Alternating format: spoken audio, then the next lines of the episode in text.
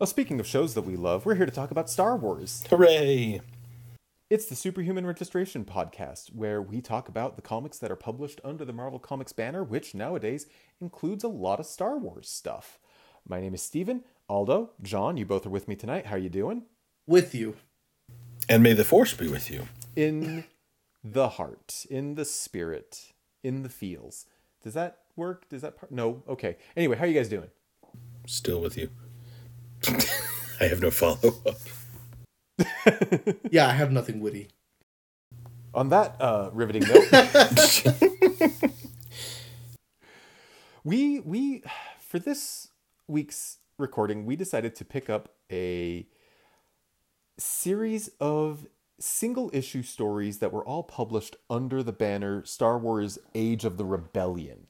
These are one shot stories featuring, I think there are eight of them featuring prominent characters from the original trilogy. We are not reading all eight of them, but we did read four of them on the, the main four characters of Star Wars, uh, that era of Star Wars. And that's going to be, of course, Luke, Vader, Han, and Leia. Uh, we're gonna try to approach this a little bit differently than I think we normally do. This is to be kind of a compare and contrast between all of the different stories. We'll talk about individual story beats and aspects of them that we liked, and obviously we'll be critical because that's what nerds do. We do be critical very often. So, yeah, why don't we take this uh, just do like a start with a brief summary of each of these stories. And I think it makes sense to start with Luke and then maybe we do Han and then Vader and end with Leia. All right, so Luke, this story takes place, I believe, after Empire, because Vader seems more aware of you know who Luke is. Um, could be potentially after you know Battle of Yavin, whatever. But we just see Luke um, leading the charge with some rebels. He single handedly kind of clears the path and like takes out all the hard obstacles for them because um, you know he's the Jedi, and so there's a bit of a ooh whoa kind of moment. And then uh, the Emperor remotely tries to you know tempt him with the Force and and tempt him to the dark side. And Luke has a few moments where he's not quite sure of himself because he's getting these weird promptings, and it's the Emperor trying to, you know, get him to tap into his pride, get him to tap into his, you know, frustration when uh, some of the regular soldiers, some of the officers aren't uh, listening to him, going along with him. And uh, in the end, Luke, you know, shakes it off and is able to, you know, remain himself and and uh, not turn to the dark side. That's pretty much it. It's kind of just this. This would be like, you know, a five minute scene in a movie, if that. It's very quick. Maybe you could stretch it out to like a fifteen minute episode. Yeah. Like one of those cartoons that you get the, the two episodes in that half hour. Yeah. That seems to be the way that most of these stories go. The the Han Solo story, titled Running from the Rebellion, is set, it seems, shortly before or shortly after the Battle of Yavin, uh, or Yavin. Yavin. I don't remember how it's pronounced. It's been a long time since I had the trading cards for Star Wars. Yavin. Anyway, Han's got his reward money from helping the rebels defeat the Death Star, and he and Chewie are starting to make plans to get away from the rebellion and go back to living their own lives. But Luke loops them in on another mission. On this mission, Han runs across some old smuggler pals of his, and they loop him in on another mission, and he's got these divided loyalties. Is he going to continue to just look out for himself, or is he going to bail out the rebellion? Uh, his conflicting loyalties are kind of really brought into conflict with each other when his smuggler buddies wind up getting captured by the Imperials. And Han does the moral thing by bailing them out, in the process losing all of the money that he he got from I think this job. And it also seems like it's the money that he got from helping the rebellion out. The original and... 17 that Obi-Wan promised him to get him to Alderaan.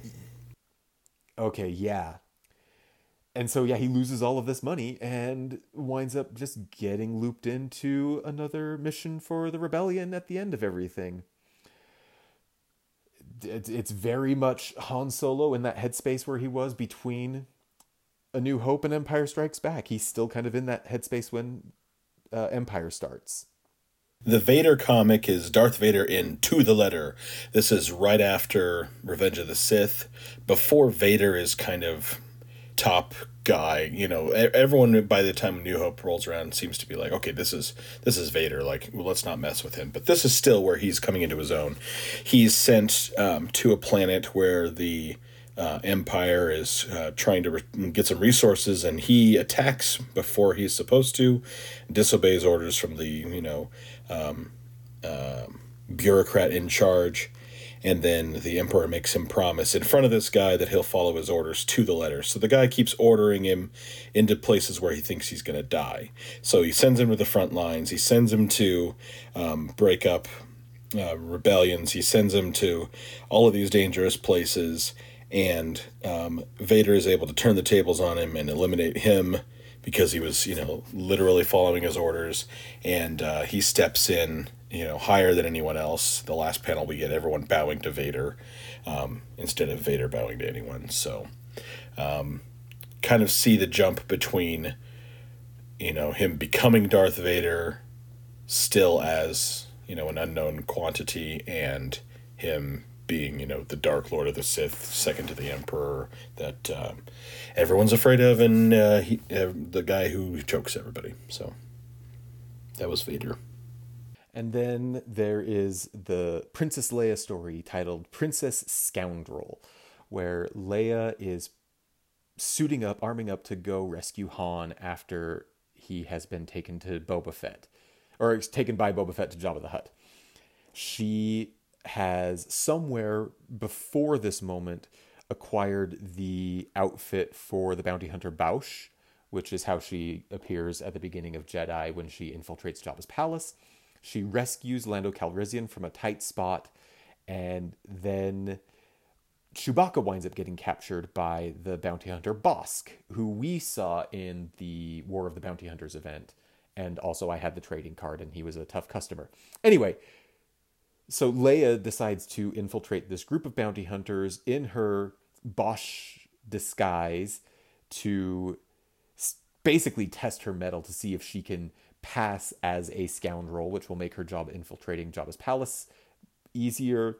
She has this elaborate plan to trick the bounty hunters into exposing themselves. She trades for Chewie. She winds up saving the day, all by being sneaky and underhanded, and then the story actually ends with her escorting Chewie into Jabba's palace to kick off the events of Empire or of, of Return of the Jedi. So those are the four stories that we read. Uh, creative team is largely the same across the stories.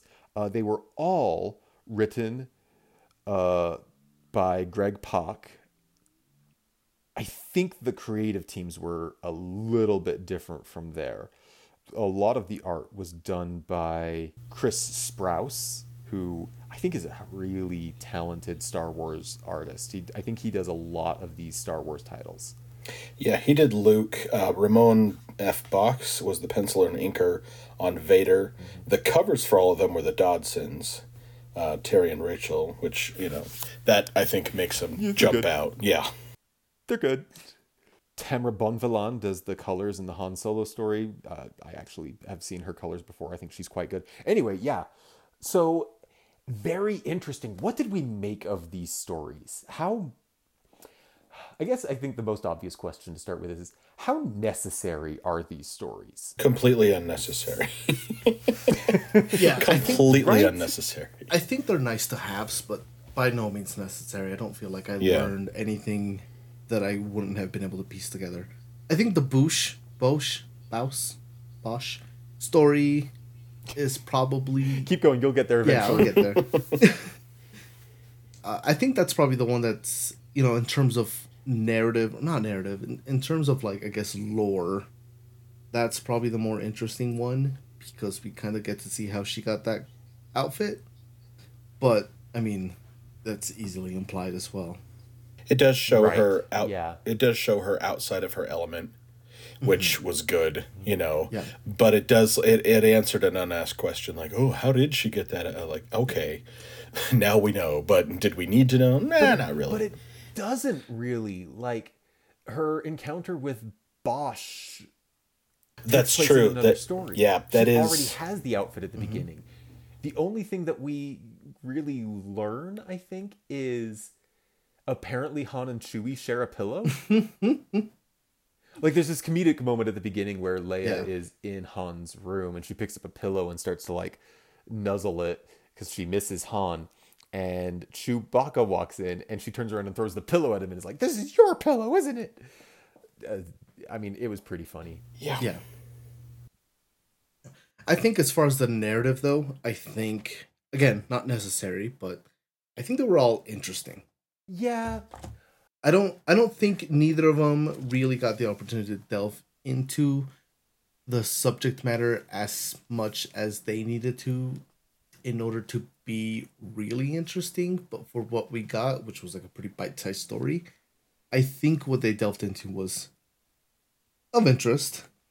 I would personally argue that we get meaningful stuff from the Luke story in the sense that we get to see how some members of the rebellion react to Luke after he has you know made a name for himself by defending the rebels on Hoth by blowing up the Death Star et cetera et cetera I I think that's interesting I think we see some interesting stuff in the Leia story. We don't see how she acquires the Bosch outfit, but we do see her kind of taking a more personal risk. The Star Wars comics probably have explored that side of things a little bit more, but this is Leia personally putting herself in danger to prepare to rescue a friend, right? And and I think that's a side of Leia that the movies definitely undersell until Jedi. And so this kind of does bridge the gap between Empire and Jedi in I think a meaningful way. I don't know that we learn anything new necessarily about Vader, but comics Vader is such a he is such a sneaky guy. I love seeing it. I would of the four stories, I think the Han story is the one that gives us the least to go off of. The, the, it, it builds on the character the least because this is basically just the exact same thing he does at the end of A New Hope, Yeah. only with a slightly different cast. Yeah. I actually kind of liked the Han story quite a bit because Oh, really? yeah, because a lot of it, I mean like you mentioned, it kind of gives us the least, right? It's not really showing us anything that we didn't know because the movie kind of leads into that with um I always forget the the names and I hate it cuz I'm not a real Star Wars fan. But episode 5 starts off very much like that, right? It starts off with him, no, I'm not really part of this. No, I'm not really. I'm done you know, at the end of episode four, New Hope, he's very much like, ah, I did my part. I, I don't really need to be here. And then he comes back and saves, you know, Luke at the, at the Death Star run, right? The, tre- the trench run. So, yeah, so we don't really get to see anything new. What I like about it, though, is that we get to see it outside of the context of the films.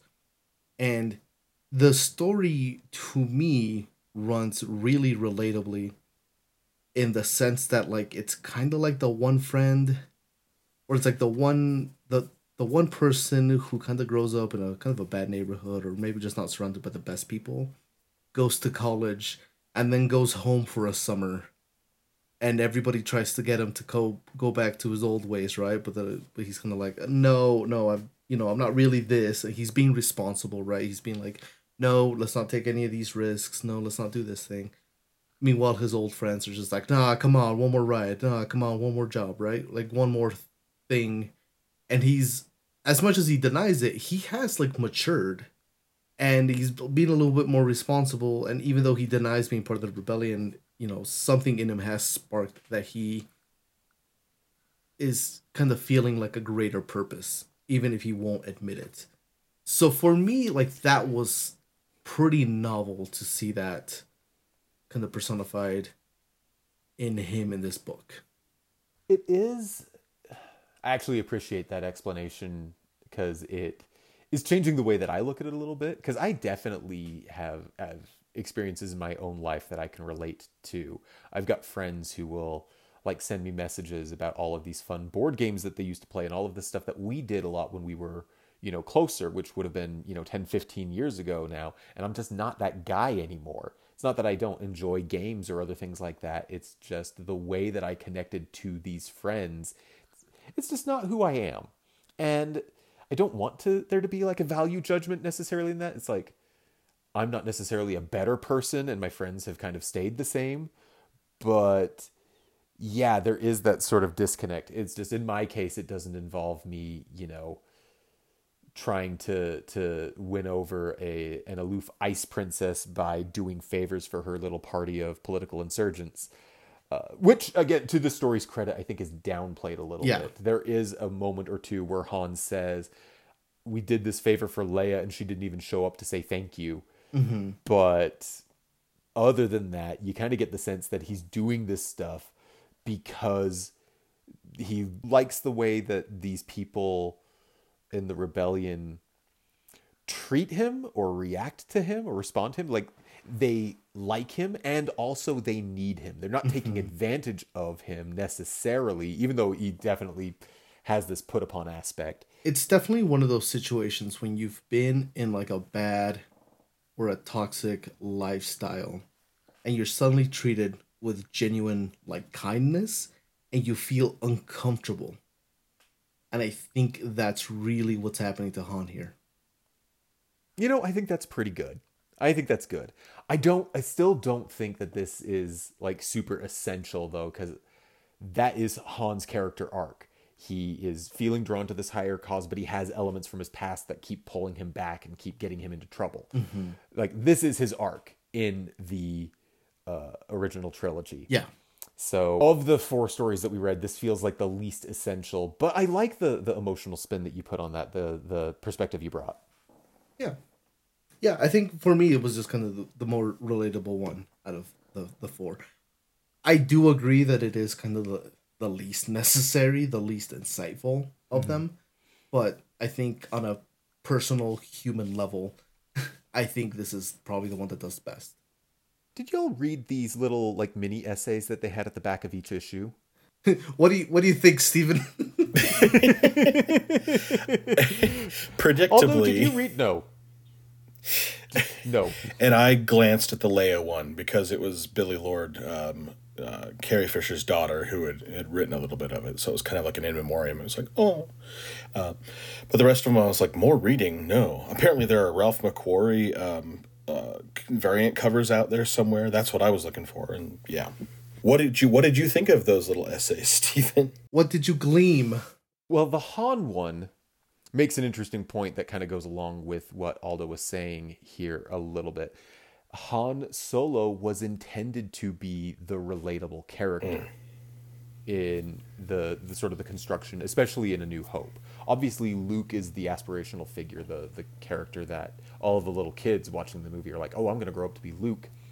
But Han as the skeptic, as the doubter in the power of the Force, serves as the audience template or as the audience sort of gateway character to be like, okay, what's all this hooey about, you know, magic space wizards and th- th- this all is nonsense. And so the character being skeptical of it served that role for the audience to kind of help loop them in. At least that's the argument that this uh, writer is making. Oh, although Harrison Ford also said it in at least in uh, an interview with Rolling Stone in 2015. According to this article, my character was both useful in advancing the story, but also useful to the audience in providing a more contemporary reference. He was the cynic.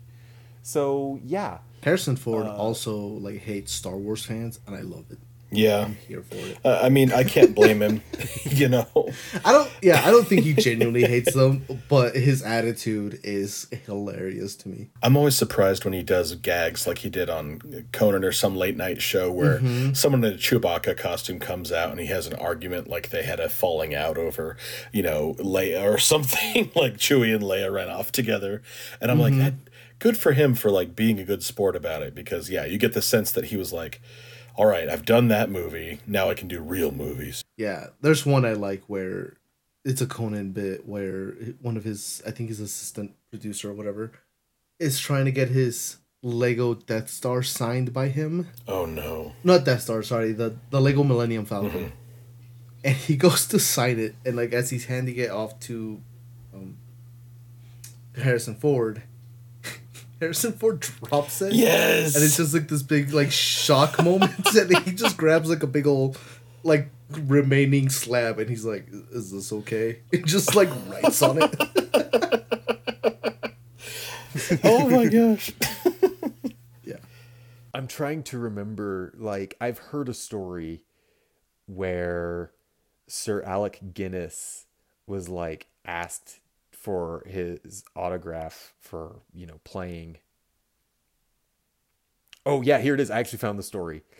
Um, in 1980, Sir Alec Guinness was approached by a 12 year old boy who joyfully told Guinness he had watched Star Wars more than 100 times. Sir Guinness, horrified, negotiated his autograph in return for the promise that the fan would never watch the movie again.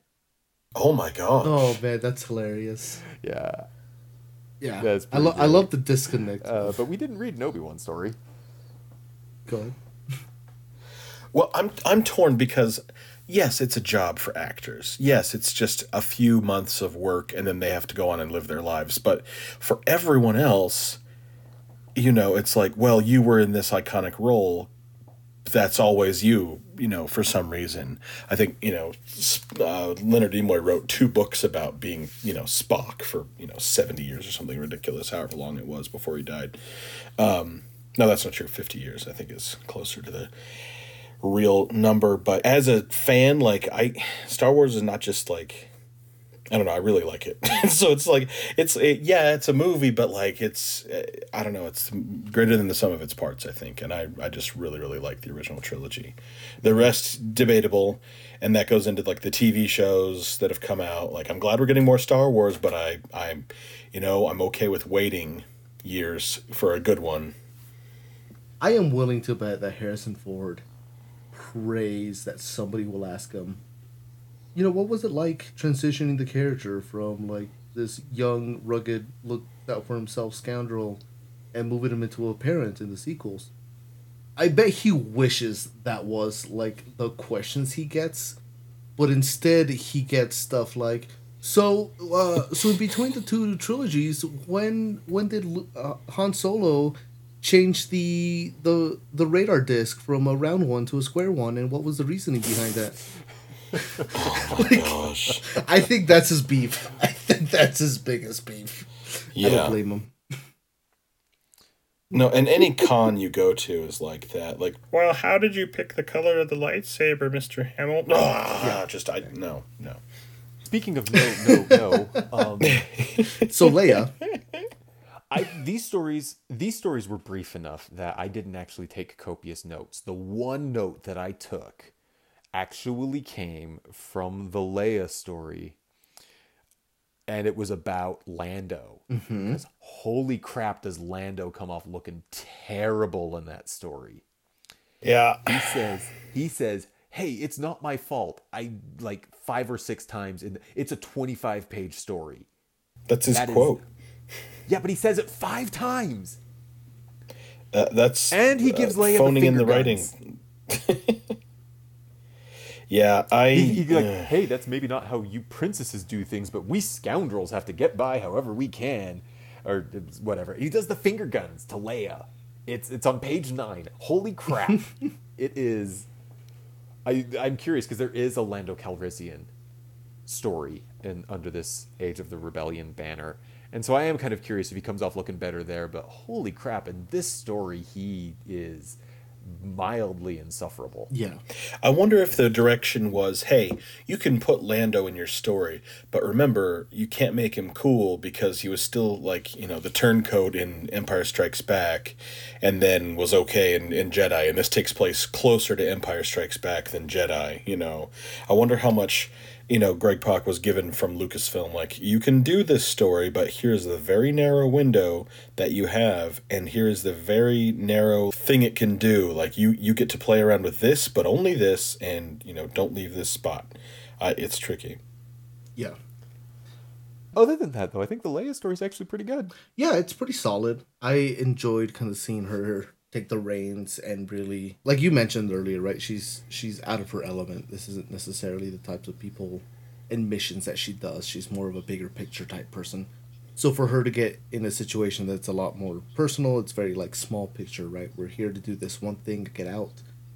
At least from what we've been presented, because in a lot of the extended media, she probably does a lot of missions, right? But I'm not gonna read a lot of Star Wars content. I'm fine with the movies. Um, I ain't reading that dot JPEG. Yeah. I get it. Yeah. Yeah. so it was it was cool to see that. I really enjoyed it, and I liked seeing her hold her own. Not necessarily excelling, but like a scoundrel, just a lot of the time, just kind of barely getting by and being innovative and you know improvising where needed. When she attacks Bossk, when he when she has him pinned, right? Instead of killing him, she shoots like the boulders behind them to like trap them. So, very good. She also kicks the crap out of Lando a couple of times. So yeah, yeah, you know, justified. Yeah. She's still mad, which, you know, it's it may have only been like a couple of days, who knows. Long enough for her to steal that outfit, but yeah. Um, I I agree with Steven about the the Vader story. I really like comics Vader. Comics Vader is so fun. It's cuz you can't have him talk too much. Go ahead, Aldo. Extended media Vader is a lot more interesting than movie Vader, which is kind of weird, right? Because Vader is already such a great film character. And I don't mean to say that he's bad in there because he's not, but the purpose that he serves in extended media compared to the purpose that he serves in the films is so different. And when I'm talking about like the extended media, like it's not just like the books, the comics, and like the games, but also like the TV shows or like the movies that aren't part of the core like Skywalker saga. Like he excels in that stuff. And Yeah, when he shows up at the end of Rogue One, oh, Yeah. I Yeah. I will actually go so far as to say I think that's one of the most overrated moments in the character's history. But I, I the only reason I feel any confidence in saying that is because this story, this Vader story, has like five of those moments, and then it actually does something with his character because of those moments. mm-hmm. Like Yeah. we get these great moments like page 13 or page 16 where Vader is kind of sent in alone to fight these massive armies and he just walks in with his lightsaber and wrecks shop just completely devastates everyone. And it's really cool to see in like these big splash pages but that's not where the story ends. That's just a plot beat. And Yeah. the real story is about vader exercising his independence against this bureaucrat to whom he's been made subservient and the the sort of inevitable treachery you know it's coming. You mm-hmm. know it's coming. And so all of these dramatic moments make great phone wallpapers. They make great like posters. But the story the payoff to the story is excellent. The lesson that the emperor is trying to teach him is to be subtle and treacherous in service to his own goals. It's a it's a very sith lesson. Mm-hmm. And it helps that Vader has one of the strongest character designs of all of fiction that happens to look really really good in comics yeah. Yep. Yeah. There's one page where he's like jumping and it looks a little goofy, but with the exception of like that one panel, everything else is Jeff Hans capiche. yeah I will say that this reminds me a little bit of the the video game The Force Unleashed. I don't know how much you guys remember that. I thought about that it. the whole time. Yeah, I was reading it the whole time. I was like, yeah, like It- this could have been, yeah, part of it. Mm-hmm. Yeah, it reminds me a lot of it, especially in the beginning, like in the beginning section of that game where you play as Vader, kind of walking through a Kashyyyk like stronghold. That's the a Wookiee stronghold, I guess. Yeah. Where he finds the kid that he's gonna make his apprentice, and like the whole game, you know, it's about him. It's about the apprentice, right? But Vader's story is, you know, kind of the similar to what we see here, right? Learning to be a Sith Lord, learning to be a little bit sneaky and hiding this stuff from the Emperor. But that beginning part, kind of similar to a lot of this, where you're just walking and you're just tossing dudes aside and with no care and just kind of moving everything around you and it's like yeah okay yeah vader's yeah he's cool. That's kind of what this reminded me of. The best part is they have that as your first level before you mm-hmm. play as the real character that you're going to play as. And so you you're Vader and you have all these abilities and then when you you play as the apprentice, you're you're back on the bunny hill. You you can't do much, you know. Yeah. You have your little lightsaber, but you can't use the force like Vader can. Vader like waves his hands and like knocks an army of Wookiees over. This guy like, well, I can pick up a box and throw it at a stormtrooper, you know. And Yeah. That's about it. And then you level up up, of course, you know, and get comparable to Vader and you fight him in the end. I was gonna mention that like my favorite portrayal of Vader, like in a video game, has been from the Jedi Fallen Order. When you meet Vader, it's like a very brief boss fight. Like you don't do a lot of damage to him. Like you barely like trickle his health bar, and then it's you running away from Vader. And as you're running away from him, he's destroying like the Sith temple that you're in. And so all of the platforms that are moving, that you're like jumping across and like parkouring and all that stuff that you're doing, that's a Vader manipulating the whole environment as he's like chasing you. And as he's chasing you, he's not running, he's just walking at you. And so it's not really a boss fight, it's just you escaping Vader. And like you just see like all of the stuff that he can do just as he's walking at you. And like it's good, it's good. Vader in extended media is really good. You know what's interesting about that? What's What? the worst thing we see Vader do in the movies? Kill children. We don't see it. Okay, okay. So- In the original trilogy. Uh, choke people.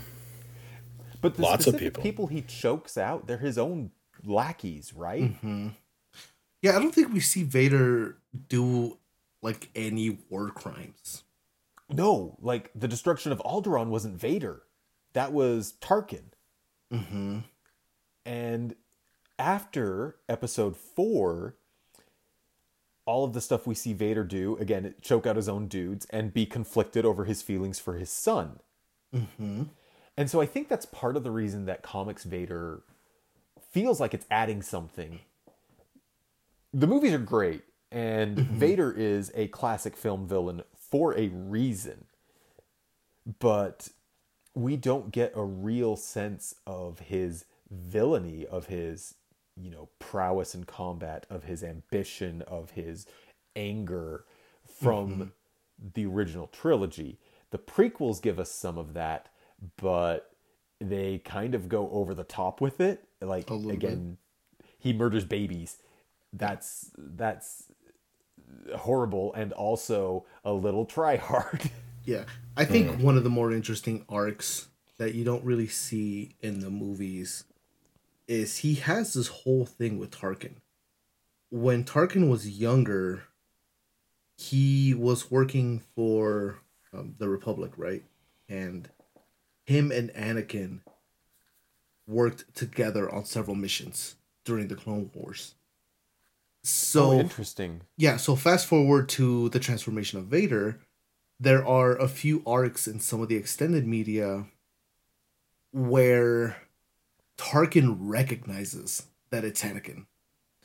And you know, Vader's whole thing is that Anakin is dead, you know, he's no longer a thing. I am Darth Vader, that's all I was, that's all I am, that's all I will be type thing, right?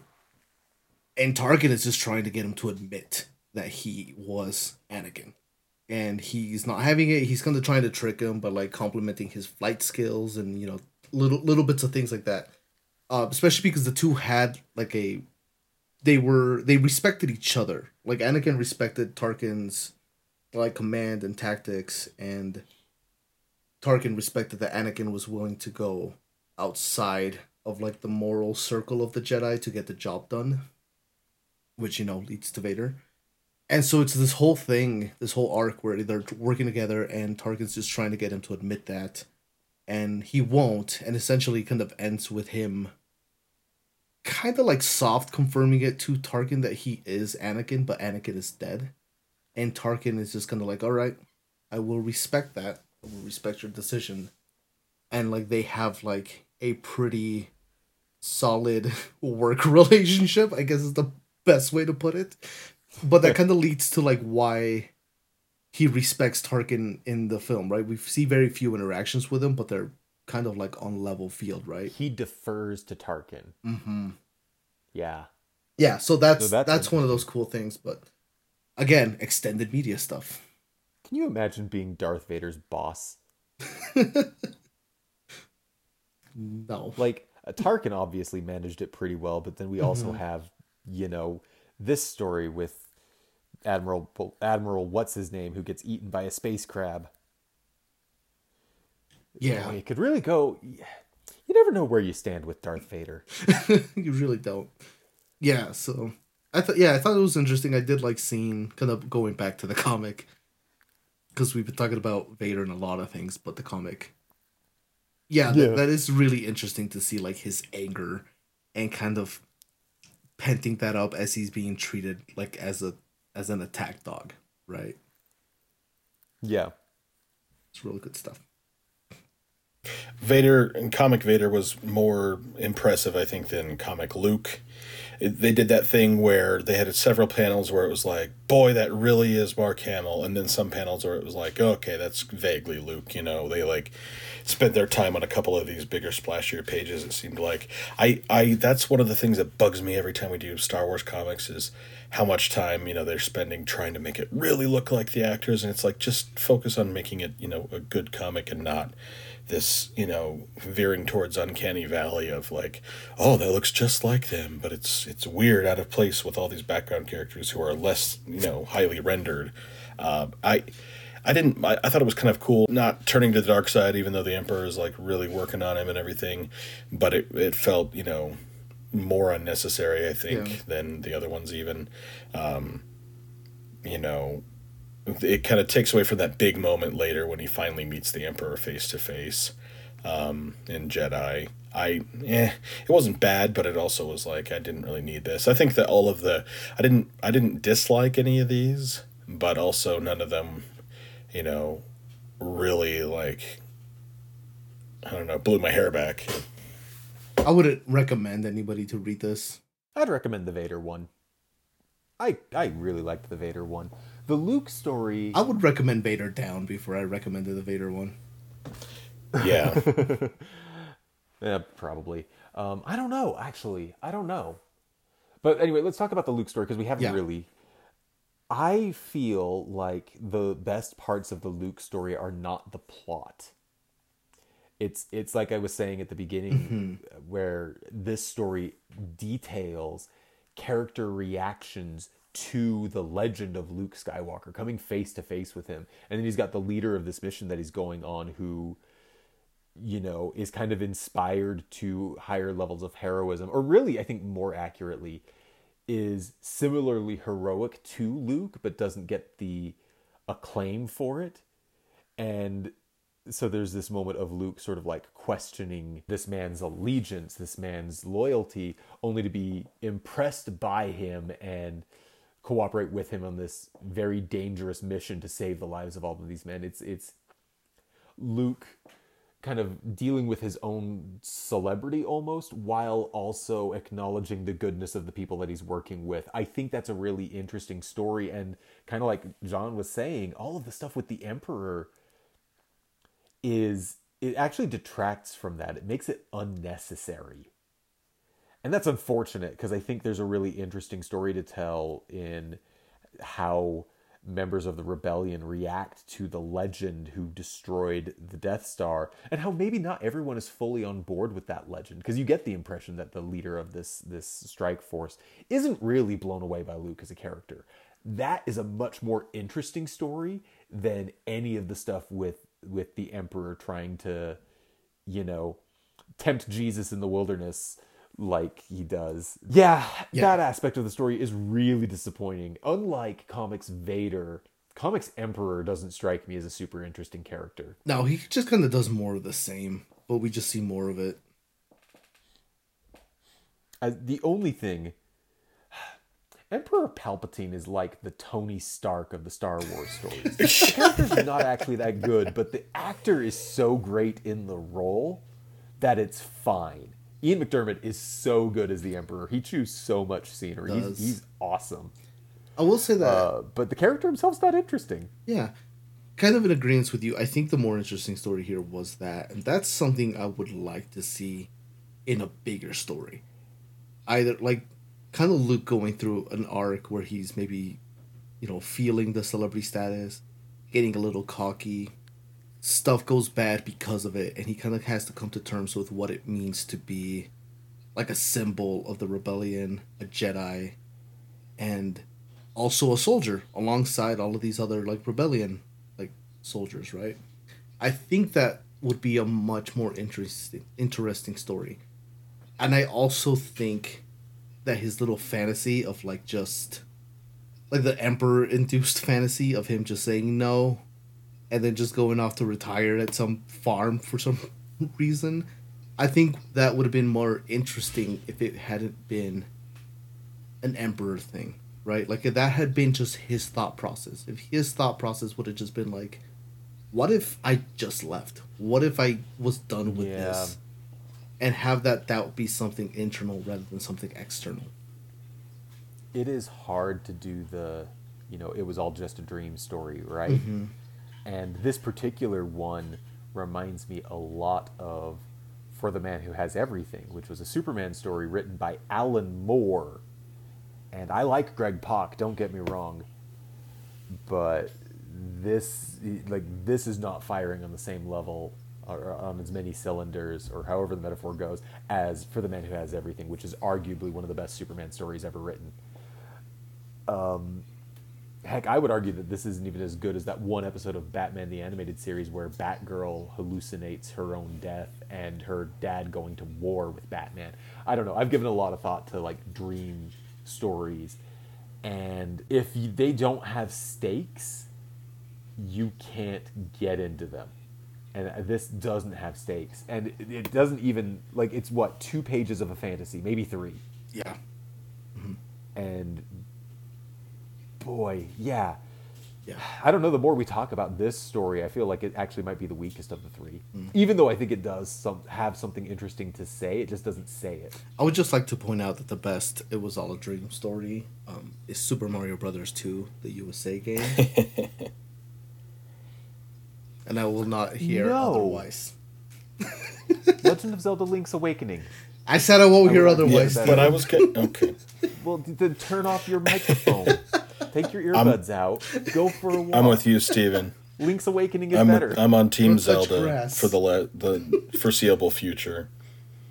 Oh yeah, yeah, absolutely. oh my gosh, I wish this was a video game podcast. Oh yeah. I haven't played it yet. I know. I I was talking my Anyways. my brother in law brought up Halo today, and I was like, I don't know what you're talking about. I, I it's like that was that was several days ago. Me, no more. like When does That Halo was my Man old get the life. Master Sword? yeah, So you could say that Halo is like the smugglers that Han Solo runs into in his story. I don't know. These are these are fine enough stories. I struggle with the heroes of Star Wars in comics because other than Han, I don't know that they really read like the characters as I know them from the movies. I think that's especially true of Leia, where Leia was a very progressive character for the 1970s, and they're really tried to they really try to make her a very hashtag girl boss for the 2020s when they write her in these stories, and I don't know that it it always reads congruous to you know Carrie Fisher's performance, Carrie Fisher's character. I don't know that that's necessarily a bad thing though, because frankly, I think even though the character was pretty progressive in the movies, Leia suffers a bit from being written by a bunch of white dudes in the 70s. Right? So yeah, the the foundation of this of this Leia building is you know a bit too damsel in distress and not enough. You know, into the garbage chute, fly boys. I don't I don't know. She's she rides that. Into the garbage chute, fly boys is such a good line. Yeah, oh, that that moment is probably where all of this Leia comes from. Do we have anything else to say about these stories? Kind of straightforward stories with not a lot. Yeah. I think they all merit, I would argue, they all merit their own spots on the list because I don't think these are of comparable quality, nor would I recommend them all uniformly. Yeah. Right. Yeah. In agreement. So maybe we spend the next 45 minutes arguing about where they go on the list. I don't think this will take that long. Currently on our list, we have cleared 240 stories. We are at 241. Wow. and we've got Marvel comics all over the place in here. The Star Wars comics don't tend to do that well. The highest Star Wars comic that we have on our list is at number 45, which is the comics adaptation of the original script. I think that's too high, but I, I seem to remember getting outvoted on that. It was cool. Dang right. You were probably an Empire sympathizer. You were probably like, well, they're bringing order and stability to the galaxy. I'll just stay out of their way. I'm not a rebel, so I won't speak for them. That's that was Steven at the time. Wow. When did when did Steven get so red sabered? Red oh, Sabered is awful. I hate it. And it's perfect and I You're love welcome. The lowest is 189, so not the very worst, but down there. That's the uh, Star Wars Valentine story. Yeah, it's that's Han and Oh, Leia yeah. go have a weekend away. It's terrible. it. I remember liking that story better than you two. Well, again, Interesting. Okay. so let's take these in. Well, I guess let's start with the Luke story because that's where we were just talking. Where would we rank this this Luke Skywalker story? Which hold on, what was the title again? Of course, you ask me, and I've I've switched the page now. Fight or Flight. Yeah. Oh, that's that's such an awful title. Fight or Flight, the the Luke Skywalker story. See that that's that should be the title of Han's story because that's Han's character arc. Yeah, Anyway, we need a we have a bad section, we have a good section, we have a meh, pretty good, but we need a meh section. we probably have a meh section. I would argue that this is not even as good as that Valentine story that we like number 189. I think this might go a little bit below that. I don't think it goes much below it though. Heck, I actually right beneath that is that Fantastic Four story where Is that the one that was focused Like- on? Uh, on, on Sue, Storm. Storm, I yeah. think that's Time Runs Like Stand. I think that's what that was. And I would rather read this than that. So I would maybe put this at the new 190. That's my thought. I was gonna argue, but now I'm looking at what's above that. Oh, I do. I would like to put it above long shot. Just because But you can't. I couldn't. You can't because in your heart of hearts, you know long shot is better. It's not though, because He it. has a mullet he, and you like it. no, Dirty, dirty boy. I hate mullets. They're on my list of phobias with snakes and spiders and a third funny thing because of rule of threes. Dang it. Maybe it's all of the, the Across the Spider Verse news that's coming out, but I just pictured like a snake with a mullet in a Spider Man outfit. That I would I would be okay with it featuring as like a spider pig level, you know, side supporting character. Who would who would voice that character? Kurt Russell. Cuz he played Snake You Plissken. just say that because of Snake. Yeah, yeah, Yeah. yeah, yeah, But right off the hip though, so that counts for something, right? I guess so. Okay. anyway, I say put it above long shot. Aldo, you're the tying vote. I would put this. Uh, we'll put this below long shot. Dang it. oh, He looks So, like David put it above- Bowie. It it has to count for something. I don't remember who I am, man. would you put this above War of Kings then? Uh, I don't know. War of Kings was kind of high concept. I think I would prefer to read that over this. I don't even remember War of Kings very well, frankly. Uh, yeah. You know what? No, you're right. I would put this above War of Kings. I'm trying to remember. I'm trying to It remember. had, it had the Summers brother. I had this conversation last time, and I was like, "Was this the book that had somebody's is somebody related to Scott Summers?" I was like, "No, it's this thing." I was like, was it this other thing? Like, no, that was the other person. And I was like, cool. I just don't remember anything about this. Not a really good plug for the book. That, that's part of the reason War of Kings winds up being as low as it is.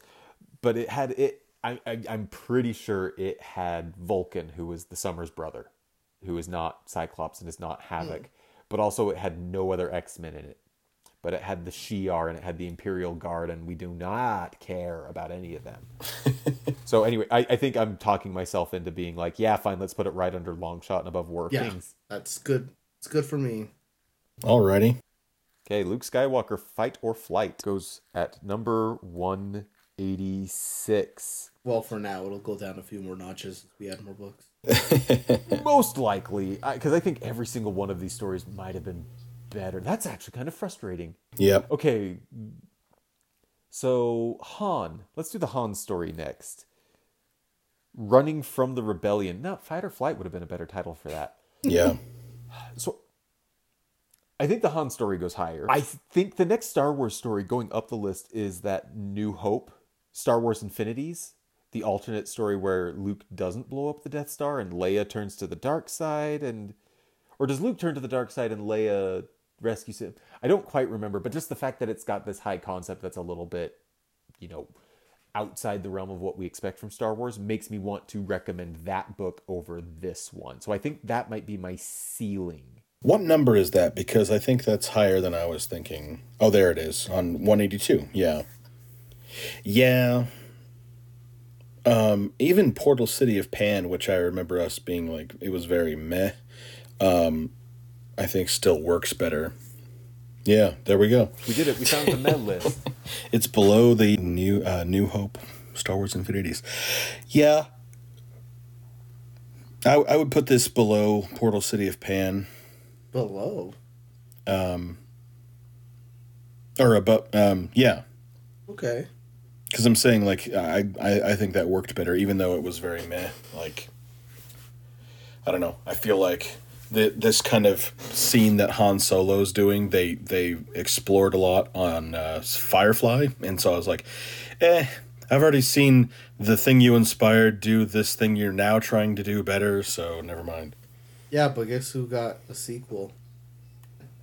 Oh, that's that's just hurtful. Yeah, it's okay. I haven't seen Firefly.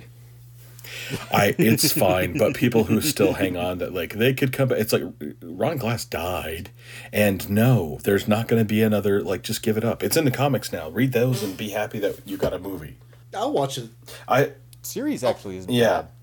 I'll watch it at some point. It's very Joss Whedon. But, it's yeah. very Joss Whedon. I haven't gone back to watch it with the lens of, oh, Joss Whedon. Oh, I don't hate that ranking. I would put this at number 184 between the Portal City of Pan and Bloodstone. I, I Because it's definitely better than Bloodstone. yeah, I guess I'm just I just really liked it so on a personal level, so I would have to concede to both of you. I don't want to take away from from your personal experience, Aldo, but you need better experience. All right, so yeah, put this I above don't even know what that means. uh above Bloodstone, correct? I would say above Bloodstone, yeah. Oh right, yeah, uh, I remember Bloodstone. Yeah, that wasn't that wasn't a particularly great outing for the character. All right, so Princess Scoundrel, the the most overlooked Adventure Time princess that tries I hate to it. These books have bad titles. yeah, Yeah. they're not great. These books have bad titles. The Vader story has the best title of them, ironically. Anyway, we're not there yet. Princess Scoundrel. Where does it go?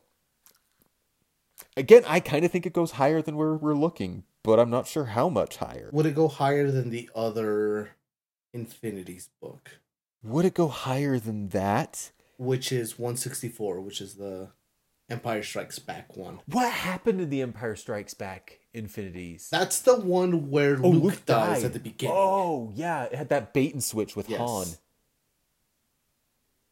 Yes, it goes higher than that. Again, I don't know how Does much it go higher. higher than right above Mary that is Mary Jane Jane Homecoming? yes. No, it doesn't. Yes. No, You are insane.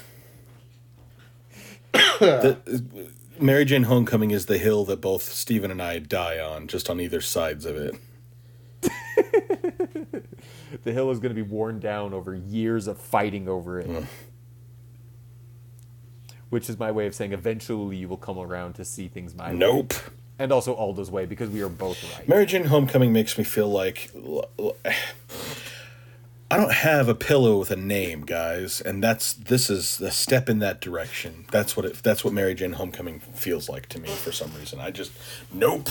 Mary Jane Homecoming is the correct way to do trouble. I, I every now and again check the app to see if they decided to put Trouble on it, and then I remember that Trouble has an image of of Aunt May holding a condom, saying "Face it, Tiger, you just hit the jackpot." And uh, Good gracious. One of these days, I'm just gonna gonna cave. I'm gonna buy three copies of the trade, and we're gonna read it. W- two, two things. One, I really don't want to, and two, this is just what's on Marvel Unlimited. But three, number one again. anyway, so this goes at number one I concur. I guess. Stupid show anyway. And I want to point out that we are now well above Vader Down. Yeah, I just noticed that. Yeah, I think Vader Down got ranked too low, and I don't quite remember why. I do think that Vader Down is pretty dependent on you knowing a bit about the comics continuity, though. And so it's not exactly new reader friendly,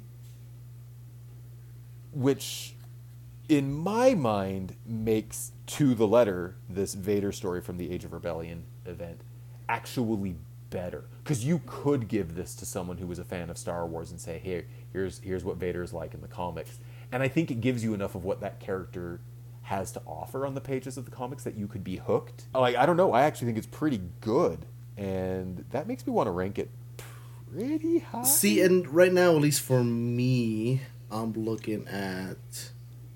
I guess my floor is now. This is not pod racing. yeah, it's better than that.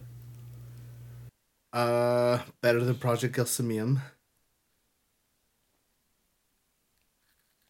And the I would not say that this is as good as that manga adaptation of A New Hope. right, But I do think personally, I think they're comparable. that's where I was getting to. Yeah, yeah, the the strength of that New Hope manga is in showing how you can tell a story that we are all familiar with in comics form in a way that's like engaging and exciting. and not Whereas and this not so focused on getting the actor like likeness on every panel.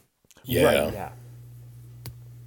Whereas this kind of tells the story that we already know, but from a slightly different angle where we get to see more of a character in a way that I think expands the original source material. So they are weirdly like similar. Uh, But I, I think I would point someone to the manga before I pointed them to this. But I think they're of similar quality in a good way. It's tricky because I it's such a short story that it's almost unfair to rank it against, you know, longer stories that did a lot more heavy lifting and this one is Vader can kill anyone he wants and the bad guys who try to out bad Vader are going to die. But at the same time I'm looking at this area of the list and I'm like, yeah, I would read this Vader story before, you know, Project Gelsemium, before this Arrow, you know, story. um, See, where I hit a stumbling block on that whole, I would read this over this, is Stay Angry. Yeah. I think talking about books, not so much Star Wars, but just talking about comic books, Stay Angry, I think I would prefer to read over this. I don't Which isn't that far down from where we're at. It's only like a couple spots down from A New Hope manga. Yeah, number 116 is where and, Stay and I Angry think is. FF one two three four. That was Five, kind of a seven, eight, mess. 10, 11, 12. Okay, thank goodness I'm not the only one who does that every now and again. I seriously like one, two, three, four, five, six, seven, eight, nine, ten, eleven, twelve. I, I do that. Okay. Thank you, Aldo. You're welcome.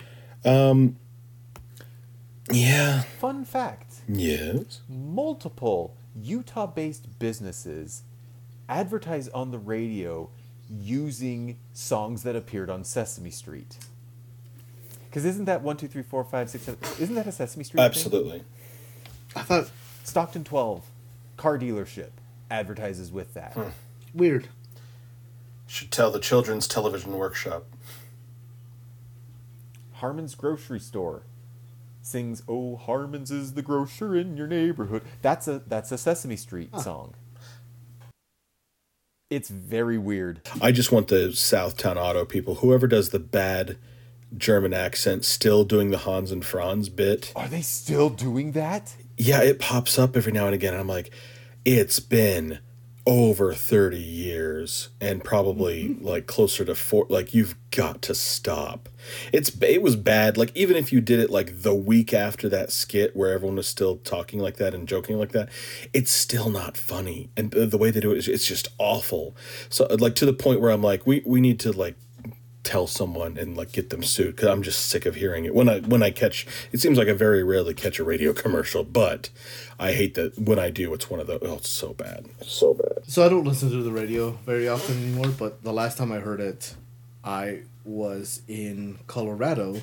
We had gone for a quick trip out there, and they had the Shane ad, Oh, the but Shane obviously Company. not.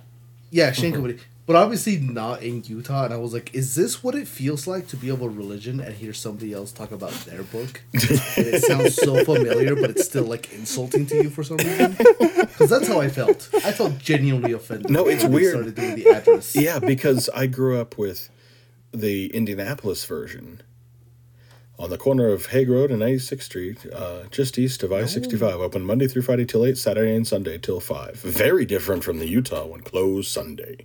Oh yeah. Yeah. Weird. And I probably botched it, but it's been 30 years. Anyway, I, I say the highest I would go is 121 for Vader. I would rather read it over one, two, three, four. But I do think, actually, now that you pointed out that Squirrel Girl story where Squirrel Girl attacks Doctor Doom with multiple different timeline versions of herself, like that one moment is such good comics that I might put it just above. I might put it at the new 120. You did it, John. You talked me down. Yeah. Okay. Hey. Yeah, I think I would prefer this over that FF one two three four. It was good. It was neat. I don't feel like it necessarily crossed the finish line the way Yeah. I thought it did. I think I think Morrison got much better after that story. So number 120. One twenty. All right, and then next time we are going to read a couple of characters that we have not read much of recently. We're going to start with a story from I think it's Ed Brubaker's run on Daredevil, The Devil in Cell Block D, which is from the 1998 Daredevil series, issues number 82 through 87. Daredevil goes to jail. I've read the story. There's some fun stuff in it. It'll be exciting to revisit it because I haven't read it in probably over a decade. And then we're going to follow that up with a Captain Marvel event story from very early on in her promotion to the role of Captain Marvel. So this is Kelly Sue DeConnick writing The Enemy Within. This one, the publication history is a little bit frustrating uh, it begins in a one shot issue avengers the enemy within and then it goes to avengers assemble number 16 captain marvel number 13 avengers assemble number 17 and concludes in captain marvel number 14 and this is like the 2015 series of captain marvel i'm gonna double check that i'm gonna double check Okay. that year Double check. I'll double check. Go, go, go, go. oh it's like 2013. The way 2013 he said it flowed. 2012 2013 it's it's oh, shriveling up i'm old i hit my 15 year anniversary with the company that i work for this friday and i'm not having any complicated feelings about the fact that i have spent three-eighths of my life working for one organization Wow. I'm actually looking forward to spending ten years at my current company. 10 years sure 15 you're going to start having existential questions Probably there's in my job. I, there's several people. Actually, my la- my first manager at my current company, uh, he's been there for about twenty five years. So he was with the company before the company was even started. because he was part of the he was part of a different company that got bought out by the one I work at now. Y'all ever see the the musical How to Succeed in Business Without Really Trying? Love it. No, I want to. Yeah, the opening number is a guy in the mailroom who sings about doing things the company way, and that's how you get ahead in business. And Ugh. I think about that every time I clock into work in the morning and my soul dies a little bit. the How to Succeed in Business, the movie, um, it's really strange because uh, it's Robert Morse, right? Who's in it, who later went on to be in Mad Men, which takes place at the same time as the film version of How to Succeed in Business Without Really Trying. I saw it, my high school in Indiana did it, and then I moved to Utah and went to a high school performance of that same. So I had like immediate back to back comparisons of two like high school versions of it, and I was like, oh, well, this lead was better in this one, but these guys were better in this one. And then saw the movie, and I was just like, I, I prefer the high school version. I don't know. I don't know. I like that that musical, but Most, the most recent Broadway production that I'm aware of starred Daniel Radcliffe. and John Larroquette, right? Yeah, yeah. Yes, yes, that's right. I've heard the soundtrack; it's pretty good. I hope he can like do something that doesn't like the I don't know. It's like Patrick Stewart like was on Star Trek for forever, right? But has since done other stuff and like X Men, you know, and all that kind of stuff. So Oh, like he did there's- other stuff even back then. Oh, but yeah, back then, of course, and before then, and like he's you know stage actor, all that. You know, I hope that Danny Rath like he gets a shot that like you know Harry Potter is not. I don't know. I get well. It's always going to be Oh, the first thing. he's- It's not. Yeah, yeah. Yeah, but he's he's done quite a few things specifically that are not Yeah. Harry Yeah. Potter. But he's also very picky Yeah. about Did what you he see the take video? He does a lot of The cake video? The take. No. It's a YouTube channel Aldo recommended to me a No, I while don't think back. so. They did a video on Daniel Radcliffe just like last week. Yeah, Oh, it's interesting. like they highlight the fact that he's had a very eclectic career. Mm-hmm. Yeah, and I was gonna point that out because I can't remember what video I saw. It wasn't the take, but it was somebody else that was talking about it. Oh no, it was an interview. I was watching an interview with him, and he talked about how he very much is very picky. He does he only does things that interest him. He doesn't do anything kind of for a paycheck. He said that he's made enough money off the Harry Potter stuff that he doesn't Yeah. need to. And that's why he So- plays a corpse so yeah, Swiss so he- Army Man That's why he plays a man with ram horns. horns.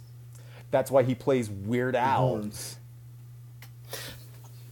That's why he plays John Akimbo in Guns Akimbo. I don't. That's not actually his name, but I couldn't remember his character's That's name That's why in he that plays movie. the horse in Equus. he was the horse, Oh. right? Uh, I knew it would get there eventually. Thanks.